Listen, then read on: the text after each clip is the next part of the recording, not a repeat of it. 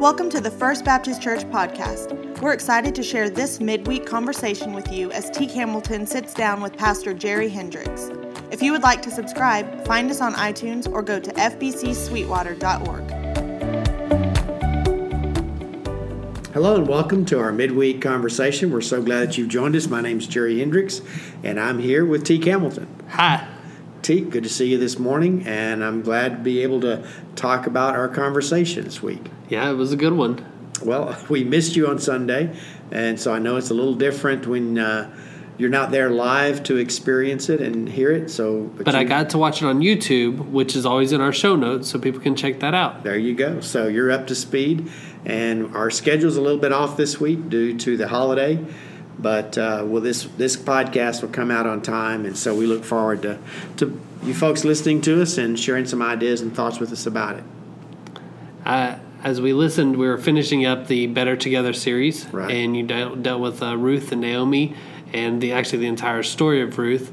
Uh, that's that's a fun story to get into because it relates a lot, especially in West Texas, with the idea of agriculture and things like that we kind of picture that and see that in our minds, and I think it conveys well in this part of the world, especially. Yeah, I hadn't uh, spent a lot of time in my past ministry past uh, studying the Book of Ruth, and so I'm not sure why that we chose that when we were outlining the series, but we were thinking of relationships that were significant in Scripture, where we felt like people were better together, and Ruth and Naomi stood out.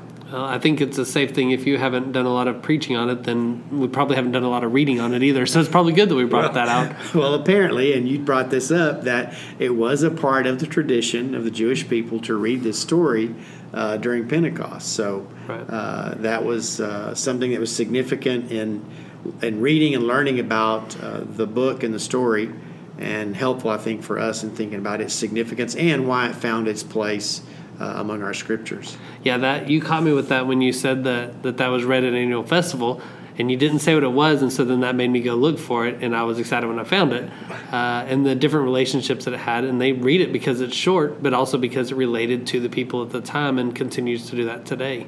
Well, I wasn't intentionally trying to get people to do research on that. It just didn't come to mind, and, and, that's what happens. We uh, pre-show, Teague and I were talking about mind things that happen when you have something written out and it just doesn't come out of your mouth.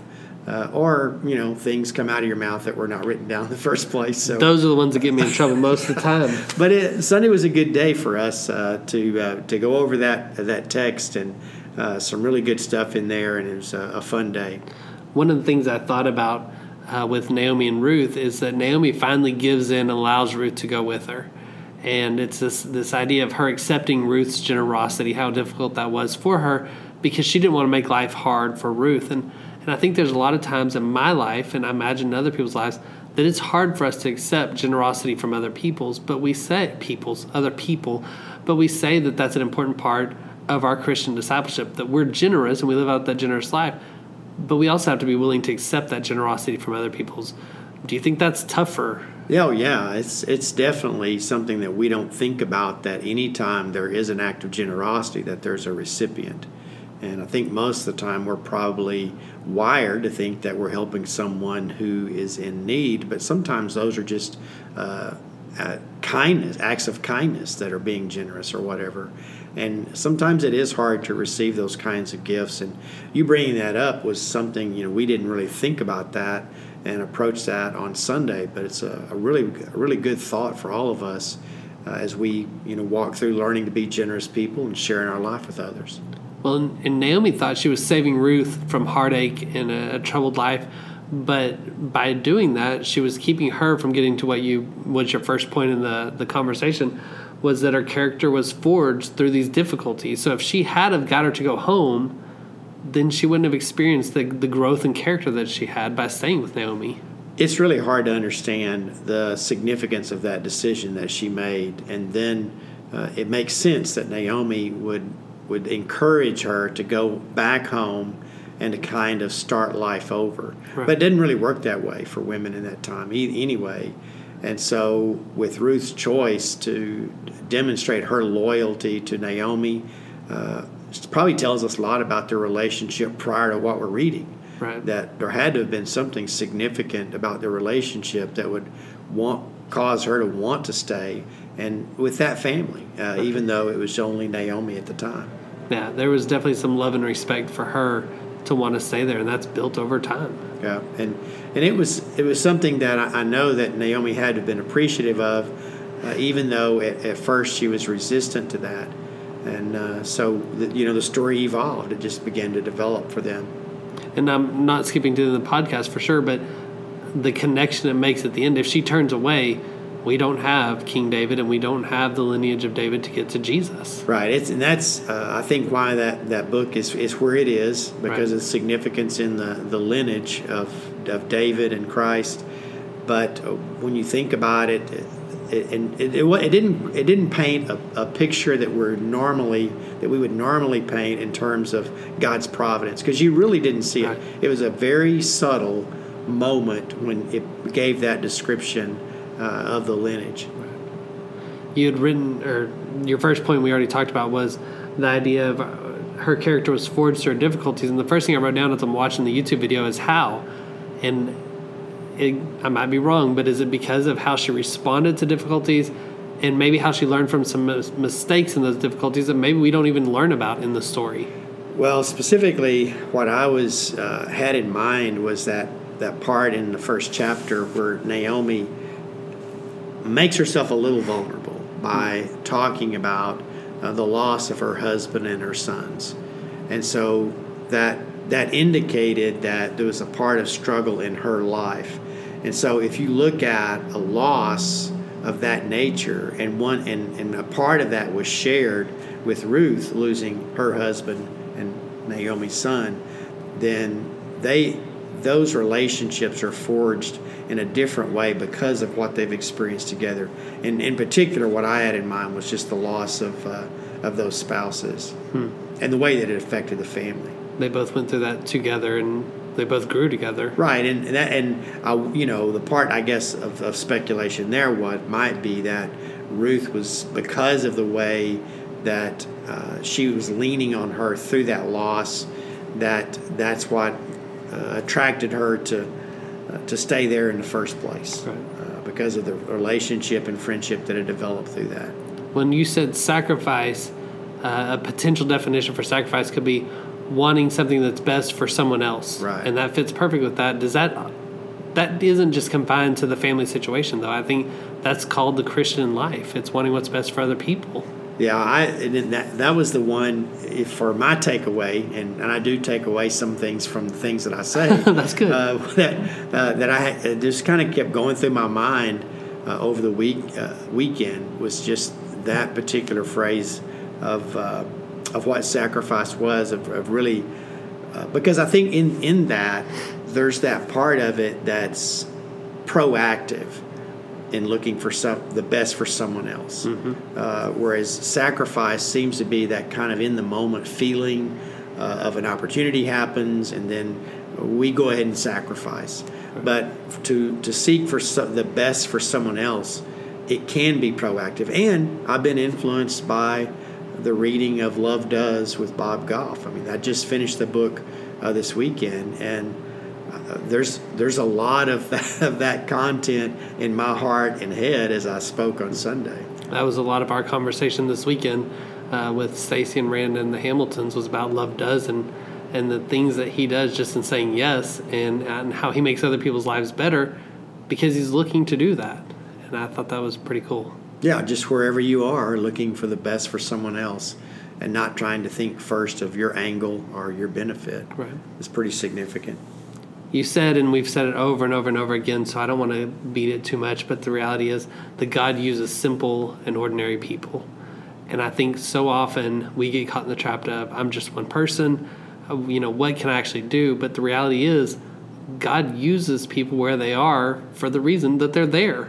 Right, and the to me, the, one of the things that I enjoyed most about studying uh, the book of Ruth on Sunday was was just how it uh, it almost it creates the story, a captivating story, Right. and then you get once you get caught up in it, then you see the significance of one person's story, mm-hmm.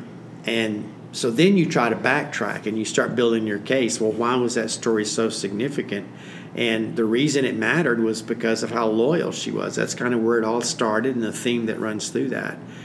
And so it got me thinking about how we craft our own story, hmm. that we try to run ahead of that and to, and to write the ending for our story rather than but developing the characteristics that we need to in life to be uh, good disciples and, and good followers of Christ, and then just see how the story evolves. Right. And I can't help but believe that when we do that, that that story takes on greatness. It takes on a supernatural uh, part to our life, and so it's really exciting to think through. When you start talking story, uh, it's a, a really good a good way to get a grasp on how faith works and how our life works. And that was a good one Sunday one of the things that we didn't talk about earlier, but I'm reading a book about teaching, especially in the area of youth. And uh, one of the things when they're talking about uh, students and the faith that they develop says generally parents and churches get the kind of faith they model, not the kind of faith they teach about in Sunday school. Ouch. Yeah, that's kind of what I was thinking. And the reality is, Ruth might not have known that her lifestyle would be a model for Christians for years and years and years and thousands of years later. But it's the same with our lives. The way we live our life is going to be the way someone else sees it, and maybe the way their faith development happens also. Well, it's, and I think one of the ways that we've tried to do family is try to understand that sometimes in our story, the significance of our story is the sacrifice we make now. Hmm. So that the sacrifice I make sets up my family to be better. Right. And unknowingly, it seems like that was Ruth's story that she made those sacrifices. God developed that character in her. And then she went to her grave not knowing the significance of the birth of her son. Right. I mean, probably she was just excited that that uh, she had an, the opportunity for another family right. and to have a child, a son, was very significant for her. And probably in her mind, her story ended there. Right but for us it carries on right and that's where the last point about uh, embracing the greatness that, that god's doing in us we just have to accept what god's doing in us sometimes and it may not be going the way that we feel like it ought to go our story might not be developing in the way that we would want it to but ultimately when we when we live that story well and we do the things that, that god has called us to do then god gets to write that next chapter it's, that, it's almost like he writes that segue chapter. Right. And that story's passed to the next generation or the next person. Well, and this ends our Better Together series with well, you Ruth. can tell I'm getting excited now. I was about so, to say, but uh, that moves us forward right. to the part that I get excited about. You know, you got King David, then to Jesus. We get to the Book of Mark. That's we, when we start this summer. On Sunday, we're going to start the Gospel of Mark and be going through uh, the majority of the Gospel up, up until the time Jesus approaches Jerusalem throughout the summer on Sunday mornings and Sunday night. And this is uh, the kind of the way that we uh, do spiritual formation here at First Baptist Church. Uh, we try to tackle a book of the Bible uh, during the summertime because we have an extended period of time to be able to do that. Uh, we hope that we can do it in a creative way, in a way that uh, engages our folks and those who are listening and watching. And uh, we're looking forward to it. It's been something you and I have been working on for a while. And you're my inspiration. I know that you're really excited about the Gospel of Mark. I do. It's one of my favorites. and we're going to have a couple of other people uh, speaking into that uh, subject for this summer. So hope that you can join us uh, some Sunday this summer. We know that people are out and about uh, doing a lot of different things, but we meet here on Sundays at 1030. Uh, if you do miss us, we would invite you to find us on Facebook, Twitter, Instagram. You can watch the service or the, the message on YouTube, or you can listen in this podcast. So uh, we look forward to, to seeing many of you this summer, and also look forward to hearing that you're listening. Yep. So have a great summer, and in the meantime, I'll see you on Sunday. See you then.